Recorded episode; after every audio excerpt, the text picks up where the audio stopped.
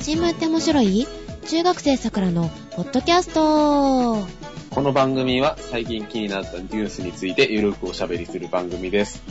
お届けするのは、クリラジ物販袋詰め要員のカエラと、めくるめく新製品の世界のうなずき係、ジェシカがお届けします。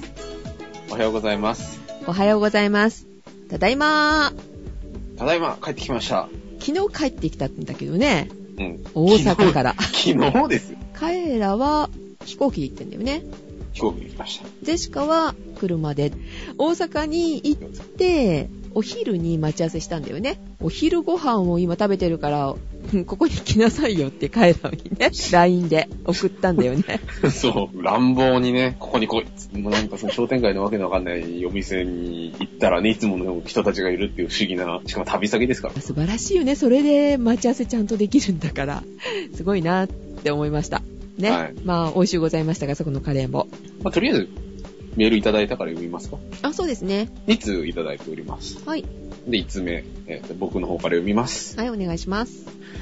ジェシカさん、カエラさん、おはようございます。おはようございます。埼玉県在住の焼き弁です。あ、焼き弁さん。 4月12日の新聞で、ジェシカさんの、羊羹丸いと食べたくないじゃない、なんとなく、という、暴言かっこわらを聞き、思わずメールしました。暴言。はい。暴言らしいですよ。えー丸い羊羹、ありますよ。我が故郷、北海道に、あるんだ。 はい。檜山郡江差町のご勝手屋本舗のうん。ご勝手屋羊羹です。いや、振りがなありがたいですね。あー、あるんですね。丸い羊羹。食そうです。 べたくないじゃない出た暴言。発煙筒ぐらいのうん。大きさの円柱で下から押して、スティックのりのように押し出してついている糸で切って食べます。こんな書き方だと美味しくなさそうに思われますが、うん。普通の羊羹と違い、金時豆を使用しているんだそうです。ちょっと大きめなのかな、金時豆って。かな蓋を開けると、上の部分だけザラメがかかってて、少し硬くなっている部分があり、私はそれを食べるのが大好きです。あー、そう、ちょっと硬いやつっていいよね。そうそう上がね、ザラメがかかってる、あの、カステラなんかも大好き。あ、ジョリってしたやつね。うん。 4月の6日、7日、8日に、えー函館に帰っていたのですが、もう少し早く配信されていたら買って送ったのに、残念でした。え機会があれば買って食べてみてくださいね、ということで。えー、また帰ってきた時送ってよ。年貢じゃ。ということで、焼き弁さんからでした。ありがとうござはいいま、す。ありがとうございます。で読んでたんですけど、僕ね、これ食べたことあるんですよ。なんと、実は。忘れてた。よまあ、羊羹だけど、いわゆる羊羹っぽくないかなやっぱり形が違う。でそううん糸でね、切って食べるんですよ。まあ、美味しいですよ。わかんないけど、美味しいんでしょうね。うん。あの、これってまあ、発煙筒っていう風に書いてありますけど、うん。本当に丸い羊羹もあって、もう北海道にですね、マリモ羊羹っていうのがあって、マリモ羊羹。あんまり美味しくなさそうだけ ど。マリモ入ってんの、これはね、まあ確かにね、ちょっと微妙かなっていうのはあるんですけど うん。ちっちゃい水風船の中に羊羹が詰まってるみたいな感じで、うん。中身がね、緑色なんですよ。あ、それ普通に売ってるじゃない。あるよ。その丸いやつ。ありますかね穴ポチンって開けたら、プルンって出てくるじゃないプッて出てくるやつ。うん。あるある。マリモ羊羹。あ、北海道だとマリモ羊羹って呼ぶのね。そう、緑色で丸いからマリモ。黒いのと緑と確かに見ましたね。食べたとことありますよ。あれを高校の白馬に林間学校行った時に、えー山登りする時に持ってって、受験の時食べたら喉が渇いてしょうがなかったっていう話です。なんか、うんすっごいヘビーなんですよ。なんか、周りもよ。お茶が必要ですよ、羊羹の時には。水がなくなっちゃうんですよ。そんなことということで、あんまり甘い洋館をおすすめしません、山登りには。 そうですね。機会があったら食べてみたいです。焼き弁さん、またお待ちして。ぜひ、あの、年貢の方をね、ずうずうしい。そうよ、ずうずうしいところは後でもう一つぐらいこう言っとくけど。うん今回、ずうずうしい号ですかうんかなりね、ずうずうしいことを私やったみたいで。 ね、カエラくん。らね。まあ、後で言おうか。ずうずうしい人たちがね、多くいる土地柄ですから、まあ、ああ、ね。いいんじゃないかな。まあ、いい意味でね。はい。では、ジェシカの方からもう一通ご紹介させていただきます。はい。ジェシカさん、カエラさん、こんにちは。こんにちは。こんにちは。寺友と申します。寺友さん。ははい、ありがとうございます。す。ジェシカさん、4月21日のクリラジさんのライブ飛び入りでパーソナリティ参加お疲れ様でした。お疲れ様でした。皆様お疲れ様ですお疲。れ様でした。これがために我々は大阪に行ったんだ。 え、違うよ。ライブを飛び入りするために行ったわけじゃないよ。ああ、そうじゃない。まあ実は違う。まあ、後でお話ししますけどね。ね。お姿を拝見できて光栄でした。 とんでもございません。あ。すいまあの、おお目汚し で、お耳汚しで。私は初のライブ参加で舞い上がっており、ご挨拶ができず、すいませんでした。いやー、こちらこそ、あの、探したんですけどね、寺友さんどんな方ですかせんうん。探せなかったね、たくさんいらっしゃったんでね。はいまた機会があれば、ぜひお会いしたいです。はい平さんにもお会いしたいです。知ってたら、あれですけど。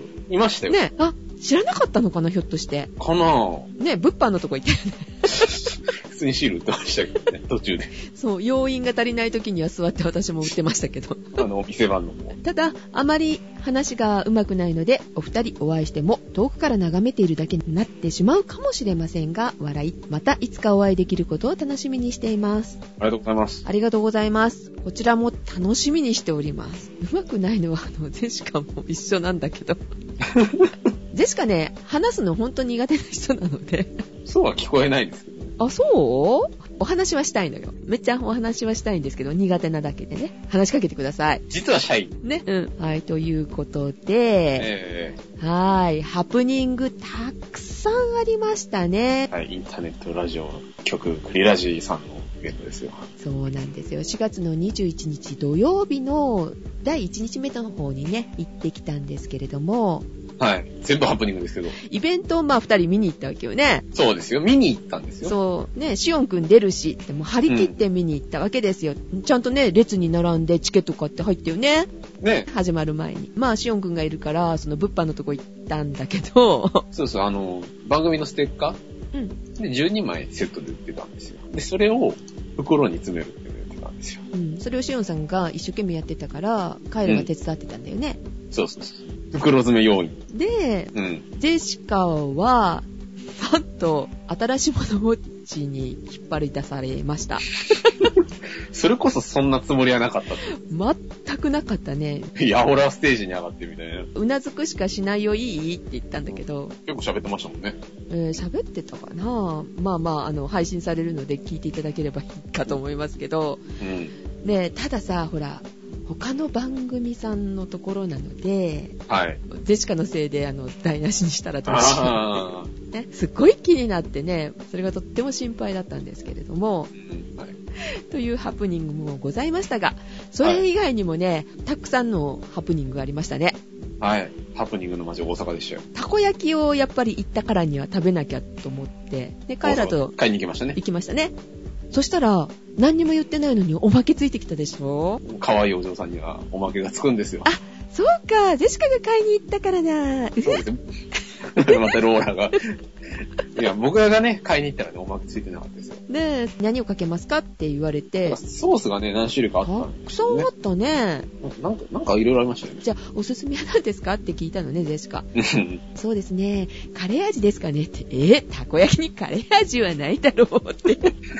ひどい話ですよ。だって、せっかくおすすめ言ってくれたのに、ねね、いや、とか言って。 嫌って言ったよね。で、じゃじゃあ、おま口ソースですね。えー甘いんですかまたそうやって文句を言う。で、おすすめを否定しまくってるという。 で、じゃあ、辛口の方がいいかなーって言ったら、辛口はちょっと、後がしんどいですよ。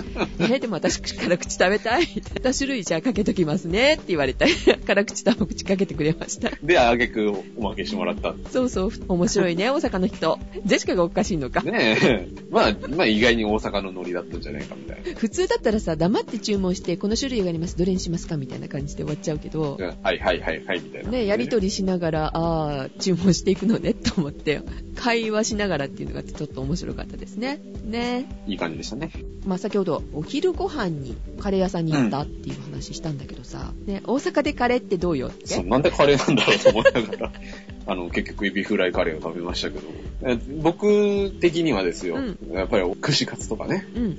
たこ焼きとかね、お好み焼きとかね、いろいろあるじゃないですか、大阪に美味しいもんって。そうだね。その中でカレーを選んだ わって。ね、ももさんのせいよ。あの、ツイッターを見ながらだったんだけど、クリラジのスタッフさんのももさんが、はい。カレーの画像を上げてたの。ああ、お昼ご飯ですみたいな感じうんで。カレー食べたいって言い出してね。あのシオンさんがうん。黒門市場の入り口にあるカレー屋さんが美味しいからとか言って、うん。そこに行ったら、なかったのよ。ラーメン屋さんに変わってて。 あ本来の希望とは違ったんだ。そう違ったのでしょうがないから、まあ、とりあえずあの衣市場の方に入ってうん。結局は、まあ、ここにいいかってカレー屋さんで入ったんですけれどもうん。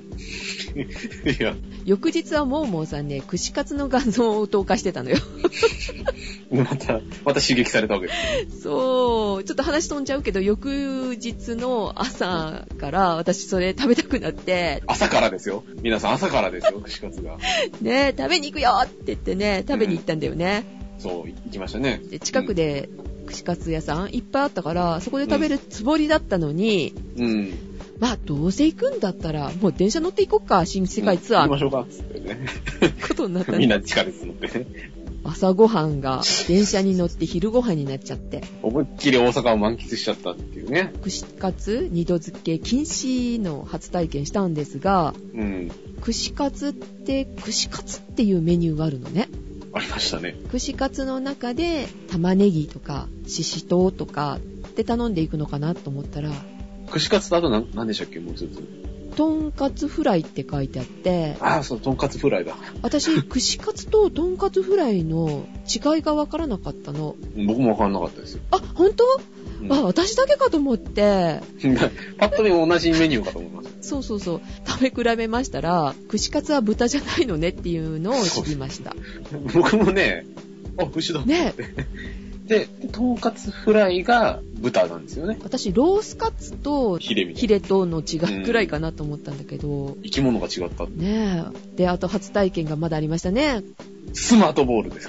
新世界なんか本当にカオスだったよね。カオスですよ。まあ同じカオスでも、あの、新宿とか渋谷のあのカオスな感じとはまた違う感じのカオスがありましたね。あの、電気街はちょっと似た感じがあるじゃない秋葉と か。うん。秋葉と日本橋はちょっと似た感じがあるなって思うんだけど、新世界は本当に新世界だよ。神の世界じゃないそう。変換したらね、神の世界って出てきて、 そうそうそう。なんていうの、活気はやっぱすごいですよね。エネルギーというか。んだね。そこはやっぱりなんか、新宿渋谷は叶わないなっていう感じがしましたね。その中でもそのスマートボール。あ、そうです。スマート ボール。まさか僕の口からスマートボールという言葉が出るとは思わなかったみたいな。どう初体験。そうだったですね。なんか、入りそうで入らないっていうあれね。あのー、この番組は小さいお子さんも聞いてらっしゃいますから、うん。スマートボール説明してあげてください。スマートボールっていうのは、まあ、パチンコみたいな、コリントゲームみたいな感じですね。ピンボールみたいな感じでもあるんだよね、ちょっとね。そうそうそうそう。で、100円入れると白い玉がダラーって出てきて、で、それを、あの、打ち出すんですよね、手で。で、中で、あの、その15とか10って書いてある穴に入れると、その分また玉が出てきて、うん。で、溜まった玉とうん。お菓子とかを交換できるっていうゲームですよねだ。からコリントゲームとかってパチンコの玉ぐらいのちっちゃいやつじゃないそうですね。だけど、スマートボールのボールは、大きいんだよね。大きいですよ。なんか、まマリモ羊 羹。出たな ぁ、森本洋館。マリモ羊羹よりはちっちゃいかピンボールの大きさだと思ってもらったらいいかな。ら。あ銀色の玉じゃなくって、白い玉ガラスかなあれ。プラスチックじゃないですか。あ、でも、あ、でも重いか。プラスチックにしたら。ガラスになったような気がする。で、それが面白いのがさ、ガラスの面のところの上の方に玉が落ちてくるね。ガラガラガラガラガそうそうそうそう。あラ。すっごい音する。の、あの、盤、盤のところ、ね転がってくるんですよね、上かえ。うら。んまあ、とりあえず100円いると、玉が多分2つかぶってくるよって言ったら、 じゃらーって出てきいっぱい出てきたよね。て、えらい数出てきて。 100円でこんなに玉が大きいから、玉が10個出てきても、なんかすっごい儲けた気がするんだ けど、10個は10個だって。すっごい1個だね。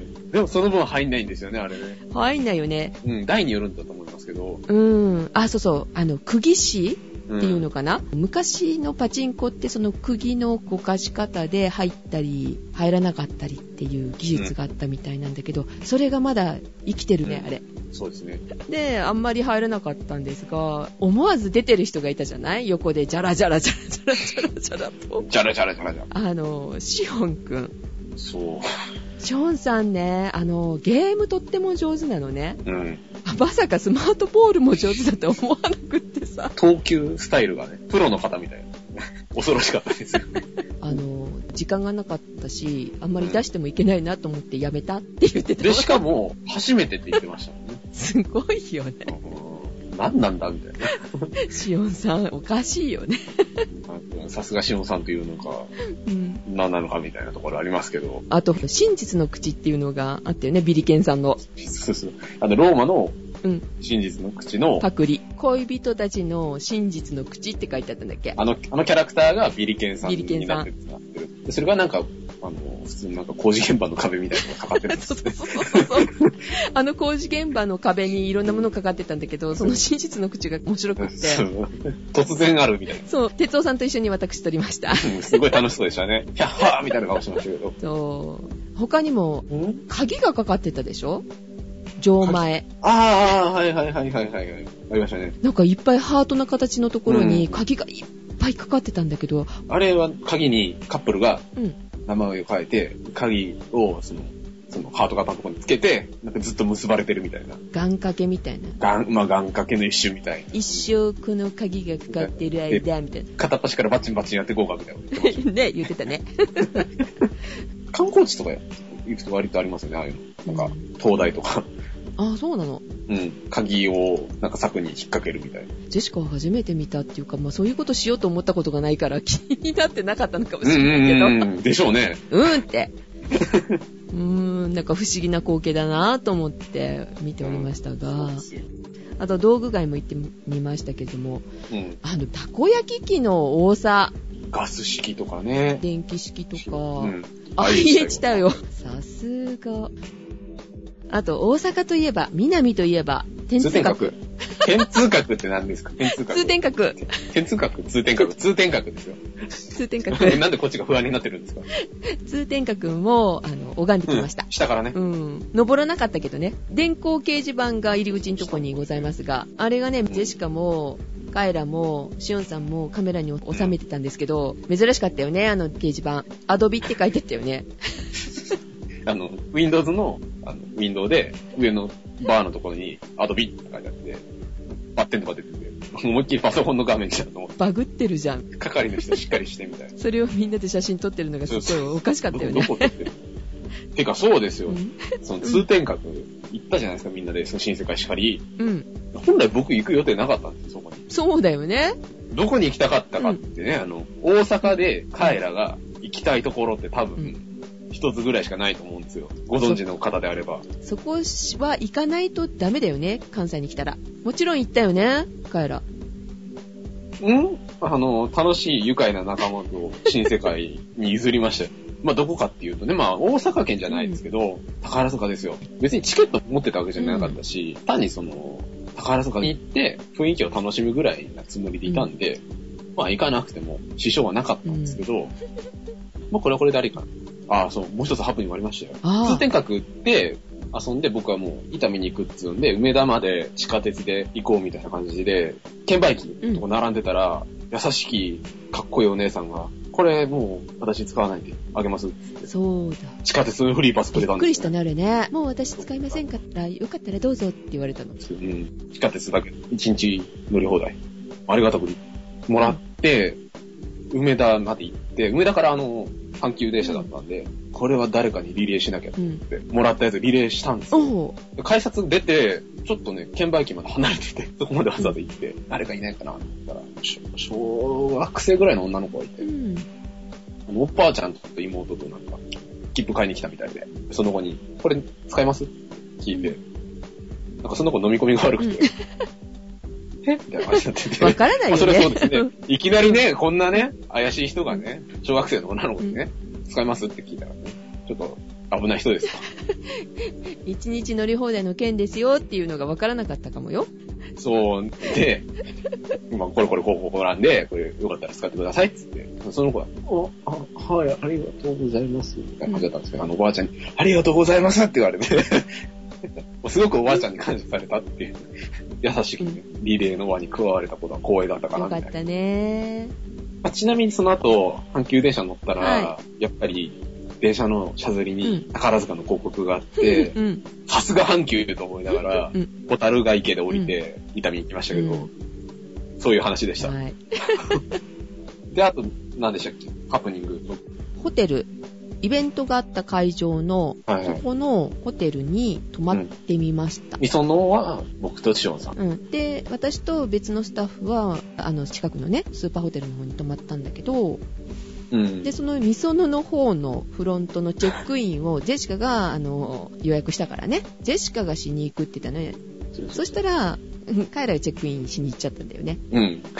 男2人で泊まりますって言ったのに私が行ったからうん。えお泊まりのお客さんしか入室できませんよって言われたよねで、うんあはいわかあ私たちあの別のところに泊まりますからって言ったのにに、 ににに、あの部屋をね見に、うんちょっと見せてよって言って入り口までこうう見に行ったら、中には入れませんよって飛んできたよね、入れませんよってうん、 言ってきて、あの分かってますかみたいな感じでうん。 「はい」って「入ってないじゃん」って入り口から見てるだけでしょみた見いなてるだけですよ。っていうか、そのフロント係ね、一回だけじゃなくってさ、しつこかったんだよ。 3、4回行ってきました。で、次に、あの、荷物を車から降ろして、ホテルにね、運びに行った時も、ね、あの、フロントから顔出して中を見てたって。廊下の方をさ、じっと見てんの。おっさん が。マジかよと思って。びっくりしちゃったよ。めっちゃ見てる。そう。まあまあ、わからなくもないけどね。あの、あの、特にしつこい。あの人がいけないんだと思うんだけどさ、翌日行った時は何にも言われなかったよ。う部ん。屋に入ったっそうそうて。そう。うん、ね。ちょっとね、せこすぎ。そう。あの、そういう人たちがいっぱいいるとかさ、まあ理由はあるんまだあろう理由はと思うんだよ。うん、まあちょっとね、目撃しましたけど。 うん、確かにね、あの、翌日、うん楽屋のとこ ろの控室、うん。廊下のところにね、寝泊まりされてる方がいらっしゃる。生き倒れてたっていう、 知らない人が、最初マネキンなしかと思ったら人間なしだったっていう。全然人間だったっていびっくりしたけどね。まあ、ああいう方がいらっしゃるから、まあ、わからないでもないけど、う。一応理由も説明してうるしん、でね。入って聞いて返事したんだからさ、中からもう1時間も2時間も出てこなかったら声かけろって話だよ。そうそう。よそれに比べてあの、スーパーホテルはとても応対が良かったですよ。かったですかスーパーホテルうんよかったですか、うん、応対が良かったし、うん枕もね、何種類か選べたりとか、あら素敵。食事も美味しゅうございましたし、大変申し訳ございません。はい、バイキングだったんですけどね、えちょっと高いんだけ何百円かぐらいかな。ー、バイキングがあるんでしょまあそんなもんじゃないでうすか。ん。で、味噌のの朝ごはん素晴らしゅうございましたね。味噌のは、トーストと、コーヒーと、ゆで卵。部屋まででも運んでくれるんだよね。そう。一応ね。それもちょっと魅力的ねって思ったんだけど。のモーニング です。でもあのフロント係がいるから嫌。はちょっとあの、なるほどだからね、やりすぎよ。い。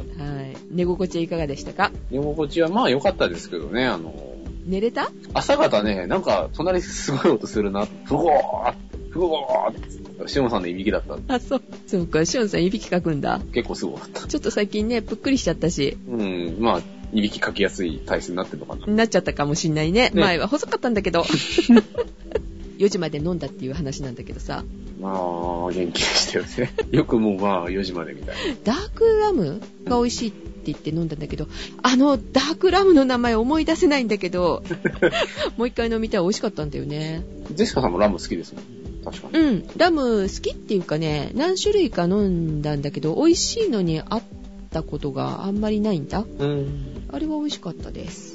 ぜひね。ね、ああそうそう飲んでる時に哲夫さんとポッドキャストの話し手としてはみたいな話してたの、うん、ちょっとしてましたうね。んでも足りなかったのよお客さんに取られちゃってさ哲夫さんを他のそう。哲夫さんすごいなんか、あの、見知らぬお客さんと意気投合しててね。 うん、ちょっとそのポッドキャスト論やりたかったんだけどさ哲夫さんはまた次回よぜろしくひ、あの、ジェシカさんとお話ししてあげてください。あと相変わらずヤンマさんできる男だったねできる音が違いますよ、やっぱりいろねん。なものを用意されてましたしいろんなこと考えてらっしゃるなそう。夜中にね、新透明派ね、ぶっ飛ばしてきただけありますよ。そうだねうんすごい体力ですよ。お話を伺いましたけど。仕事、仕事、仕事、移動、イベント、イベント、移動みたいな。そんなヤンマさんの CD を販売されてたんですけれども音楽の、 BGM もね。 BGM をね。うん。いや、でもあの CD もね、あの、ポッドキャストの使用に関してはフリーっていうね、ねえ、素晴らしいで素すね。晴らしい CD で。うん。で、なんかこういうものがつ欲しいって言ったら作ってくださるらしいですよ。ありがたいですね。関係者の方はぜひ。あの、その紹介しようと思ってるので、はい。まあ、今これ予告こんなとこで予告うん、予告ね。うん。新しい番組が、実は準備中でございまして。はい。計画で、そう。されてます。その中で、えー、ヤンマさんからそのいただいたうん。 BGM、うん使用させていただきたいと思っておりますので、その中でヤンマさんの、あの、サイトの話も、うんね、ご紹介させていただきたいなと思っておりますので、なるほど。はい、よろしくお願いします。はい。よろしくお願いしまと、最後に、す。はい。リスナーさん、はい。たくさんお会いできましたね。ねえ、キャラの濃いこと。濃いかったね、 リスナーさんたち。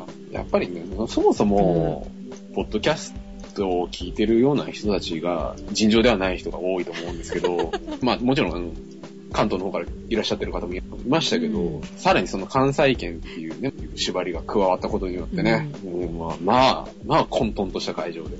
いいね、イベントってやっぱり、いろいろお話もできましたし、はい。あの、そのイベントでお会いできなかった方、わざわざホテルまで来ていただいた方とかもいらっしゃいました。それはそれは。あありがとうございまり。がすとうございます。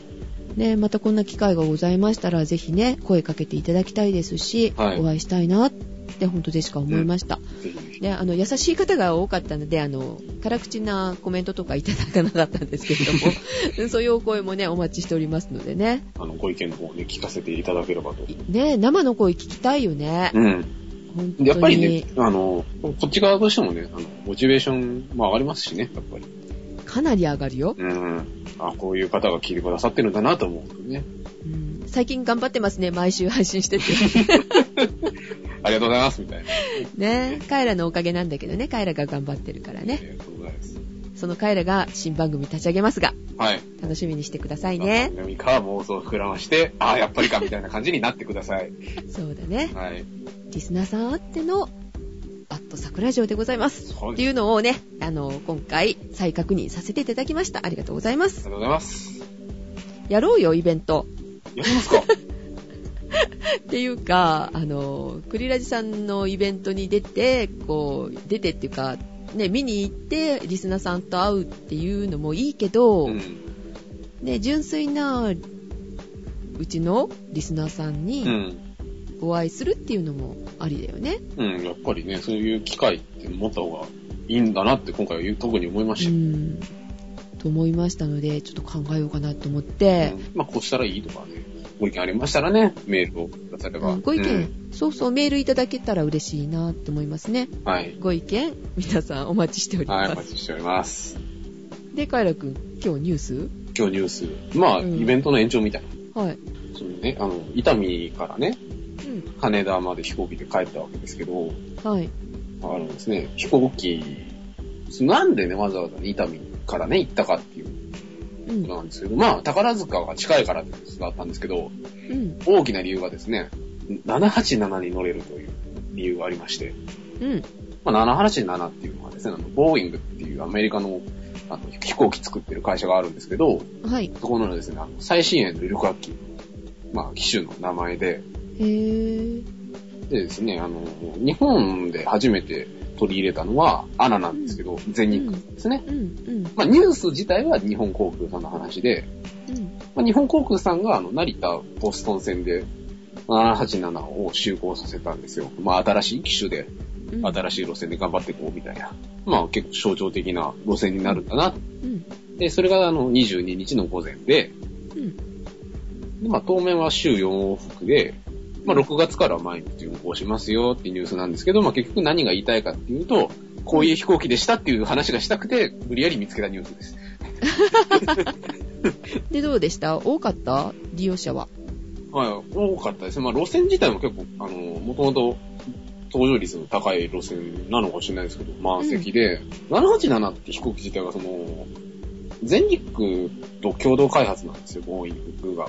あの、いわゆるあの、ローンチカスタマーって言うんですけど、うん。まあ、新しく飛行機作るために、あの、後ろ盾となる顧客の会社のことをローンチカスタマーって言うんですけど、っへぇていうわけでですね、非常にこう、日本的な心配りというか、仕掛けがしてある飛行機でですね、天井がパッてひっくり返るとか忍者みたいな。いや、違います。まあ、全日空さん何機か、あの、787所有してるんですけど、うん。で、まあ、僕が乗った機体はですね、2号機。 2番目に来た787で。あのね、はい初号機と2号機がですね、ペイントが違うんですよ。あの、いわゆる穴カラーじゃなくて、787って書いてある感じのやつですね。ちょっとテンションが上がったんですけ ど、まあ、この飛行機時代時代はですね、あの、うんそもそもあの、北京オリンピックに合わせて作るつもりだったんですよ。北京オリンピックだから、2008年なんですか。で、就航したのは去年なんですよ。遅れたね。まあ、遅れた理由っていうのはですね、まあ、いろいろその開発のその技術的なトラブルとかですね、あと、あの、うんボーイングでストライキとかやってて、あの、工場が止まっちゃったりなんつで、まあ、結局その去年の就航になってしまったんですけど、まあ、とってもいい飛行機でですね、はいまずこの飛行機の大きな売りっていうのが、うん。低燃費なんですよ。低燃費 PP なんですよ。どのくらい何割あのですね、一応その、767っていう飛行機があるんですけど、はい。それの後継機としてその787は開発されたんですね。うん。で、その飛行機と比べると、まあ、パーセンテージで表しますと、20%ほど燃費が向上していると。おー、2割ほどお得だうと。ん。うん。で、うんまあ、もちろんそのエンジンとかもね、新規開発したので、騒音が低減されてるっていうこともあるんですけど、まあ、なぜね、その低燃費かっていうとですね、まあ、ここに大きな特徴がありまして、はい。炭素複合素材ですね。いわゆるカーボン。でカーボンを使ってるとですね、あの、軽くて丈夫だと。あー、なるほど。今まで飛行機っていうのはアルミとかね、いろいろその、まあ、いわゆる金属でね、作ってたんで、まあ、どうしても重くなってしまうんですけど、うんそのカーボンを使うことで、金属以上の強度を実現するとともに軽いと。まあ、戦闘機とかだとね、カーボンを使ってる飛行機があったんですけど、旅客機としては初めてだと。あ、じゃあ、機体にはお金かけてるそう、だかかしららねね。、結構気合い入れて、その、いわゆるその次世代機としてね、生まれてきたん。飛行機うなんですけど、んそうですね乗り心地どうだったカーボンの。カーボンの乗り心地ってわかんないんですけど、そのね、カーボンを使うことによってですね、うん。機体が丈夫になることで、窓を大きくできるんですよ。ほうほまあ、その従来機と比べて、その1.6倍の窓の大きさになって、う。なんで飛行機の窓ってあんなにちっちゃいんだろうと思ってたんだよね。そうか、強度がなかったからちっちゃい窓だったんだ、今まで。そうあんまり穴開けられないんですよ。まあ、確かにその実感もね、的にもね、ああ、結構ちょっと見えるなって感じで。であとですね、天井も高かったりとかですね、その上にあの、荷物入れられるスペースがあるじゃないですか。はい。そこに結構大きい荷物が入ったりですね。まあ、いろいろ利益もあって、あとですね、そうそうそう。機体高度が丈夫だと、余圧が結構高めの圧がかけられるんで、はい。地上とその上空での気圧の差が少なくなって乗り心地もいいと。もうやっぱり乗り心地いいんじゃないあの耳ツーンってしないみたいなね。ああ、それカーボンの乗り心地っていうか、カーボンのおかげでっていう感じなんだね。そうですね。軽くなったからうん、大きくなって、機体を大きくしても OK。そうそうそう。うんで、まあ、その機体の部品のですね、3割は日本の企業が作ってたりとかね、結構日本と関わりが深いんですけど、あのーここでですね、あの、大きな特徴ですね。日本製ならではっていう、そう、どういう仕掛けよ。トイレがね、温水便座なんですよ。なるほど。これね、なんかね、機種によるらしいんです。その国内線仕様とか国際線仕様とかね、いろいろあるらしくて、まあ、結論から言うとですね、今回ちょっとトイレの方に行けなくて、ちょっと確認はできなかったんですけど、まあ理由としてはですね、あの、まあちょっとね、あの、天気が悪くて、なかなかちょっとベルトのサインが消えなかったというのと、うん。窓側座ってたんですけど、隣の通路側のおじさんがですね、非常に気持ちよさそうに寝てて邪魔をするのが忍びなかったので、おとなしくしてたっていう。おー、そう、だからちょっとね、ここら辺をね、お伝えできないのが残念なんですけど、ほんとだね。とうとうとですね、開発したらしいんですね、トイレを。温水便座か。いいね。広さも結構あるのかもよ。写真見た限り広かったよっていうのとですね、うんあ。と、飛行機乗った時に寝て目覚めるとうん喉乾いてますね。うん。乾いてる乾いてる。乾燥してるんですよ、飛行機って。今回ですね、加湿器を搭載してる。え、各席に各席っていうか、まあ空調、ちょっとここら辺あの確認してないんで間違ってたらあれなんですけど、その金属で機体作ってるとやっぱりあんまり湿気って良くないんですよ。ああ、そっかそっか。で、カーボンだと湿度高められるそうで。まあ確かにちょっと呼吸楽かな、みたいな。痛み羽田なんでね、まあ1時間ぐらいなんで、あまりこう感じられなかったんですけど、ああ、まあ確かにあれだね。そういう気遣い。日本ならではかもよ。なんかそういうところ追求しますか、みたいな。まあ、僕が乗ってて今回気に入ったのがですね、うん。さっきお話ししましたけど、そう、窓。窓。うん。大きくなって1.5倍。 28センチかけ47センチかな大きさ自体で、開けられるとか、空気の入れ替えができると か。は。危ない危ない危ない。ちょっとそれは無理。それ、そういう意味なんですけど、飛行機の窓にあのシェードってついてるじゃないあの上からガシャッと降りてくるやつ。眩しい時閉めると。あの、硬いやつね。そうそうそう。うん。あれって、まあ、眩しくはなくなるけど、外見えなくなっちゃうじゃないですか。そうなんですよね。夜とかね、あの、まあ、皆さん寝てるんで、あんまり開けられないから、自分だけ起きてて外を見ようと思っても見られないっていうことがうんあったと思うんですけど、今回787はですね、電子カーテンというものを採用してまして、さっと曇る。そう、液晶が入ってるのかなで、あの、下にね、スイッチがついてるんです。明るさを調整できるんですよ。離れた席からもできるってことじゃん。あー、真ん中窓側、窓側だけ窓側しかない。窓の下についてるんですけど、そう、それで、あの、結構暗くできるんで、うん。完全にそのシェードを閉めることなく、外の景色が見られると。それいいいいね。でしょこれはね、うんお気に入り。っていうのとですね、あと、自分の座席の前に、モニターがついてるじゃないですか。映画とか見られるやつ。うん。あれがね、大きいんですよ。サイズがですね、10.6インチ、9.7インチの iPad よりも大きいみたいな記事があったんですけど、結構あるね。まあ地図とかね、いろいろ見られるんですけど、これがですね、横にですね、USB の端子がついてて、うん。まあメモリースティックに入れた写真とかですね、音楽がそのモニターで聴いたり見ることができると。映画持ち込みしてもできるそうできるんですよ、映像こが。と。ファイル景色いろいろあるらしいへですよ。え。一般的なファイルなら見られるのかな。うん。それいいですそうね。で、iPad、iPhone は、あの、ドックのケーブル持ってたんで挿したんですけど、読み込んでくれなくて、なんか専用のそのケーブルを CA さんに頼んで持ってきてもらわないと見れないらしいんですけど、まあその iPad に入った映画をそのモニターで見ることもできると。あ、まあ iPad は iPad で見てけばいいけどね。あっちの方が綺麗で しそういうょ。こと言わない。そういうこと言わない。そういうこと言わない。まああれで旅のね、思い出なんかをね、その画面に映し出して楽しかったねみたいな会話をしたらいいんじゃないですか。あと、ネットができるといいよね。そんな画面があるんだったら。あー、ネットね。そうタッチパネルかしら。タッチパネルですね。ね、タッチパうネん。ル。うんなんかネットのサービスやってる、なんか航空会社もあるらしいんですけど、高いんですよね、やっぱり。ああ、そうなの。うんネットできたらいいなと思ったんですけどね、まあいろいろあるんでしょうね、難しいところが。普通だとほら、スマホとか切っちゃえとかって言われるからさ。うん、そうそう、電源を落とさないといけないんですよ。でしょあの、本当に影響があるかどうかは知らないらしいですけどね。あ、そう。うん。別に影響があるかどうか知らないけど、とりあえず切らせる。まあなんか前に一回あったらしいけど、あったら怖いから消すことに越したことはないと思うんですけど、まあそういう話もありつつって感じで。で、あとね、その787はですね、やっぱりね、乗り心地としてね、静かかなっていう印象ありましたね。エンジンとか、あと、まあ空力の問題もあると思うんですけど、うんうん。なんか普通の飛行機と比べて風切り音とかエンジン音が静かかなという印象がございました。カーボン素敵。カーボン素敵ですよ。カーボンです。機体作ってる日本の企業すごいね、日本、やっぱり。ボーイング社のホームページとかのあのホームページ見ると、メイドウィズジャパンって書いてあり ますね。なんか厚かましいような気もするんですけど。まあそれぐらい日本が関わってるよっていう。座席は正座ええ、日本的な。はあ、別に畳敷いてたりはしないですけど、い。あ普通のあの、 座席でございました。はい。な、何その反応いや、日本的な仕掛けっていうからさうん、椅子も変わってるかなってちょっと思っただけ。お抹茶が出てくるみたいな。うん。正座して、ちょっと痺れないように、ちょっっと高さが、お尻のとこだけ上がってるとかさ。と。あ、そう、お抹お抹茶が出てくるとか言いましたけど、最近国内線のサービスって、有料のサービス多いんですよ。そう、寂しくなってきてるよね。なんか、ただで飲めるのが、あったかいお茶と、冷たいお茶と、うんリンゴジュースと、あと水だけ。早い便に乗った時って朝ごはんが出てきたりしてたもんね。あ、そうなんだうんえ。ー今全然出ないんですよ。なんか、アナがね、スターバックスのコーヒーが飲めるらしいんですけど、ほう。それも200円とかかな。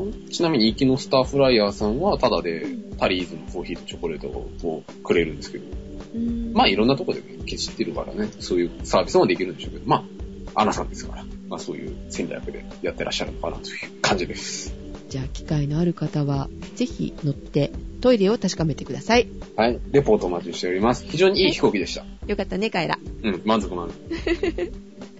で、しかも、満足の、この土日でございました。心残りないですかうん。出たことが心なく。 なんかお客さんとしてすごい、あの、満喫できなかったのがちょっと。わかりました。はい。はい。じゃあ、というわけで、お届けしましたのは、カエラと、いで、しかがお届けしました。では、っいってらっしゃい。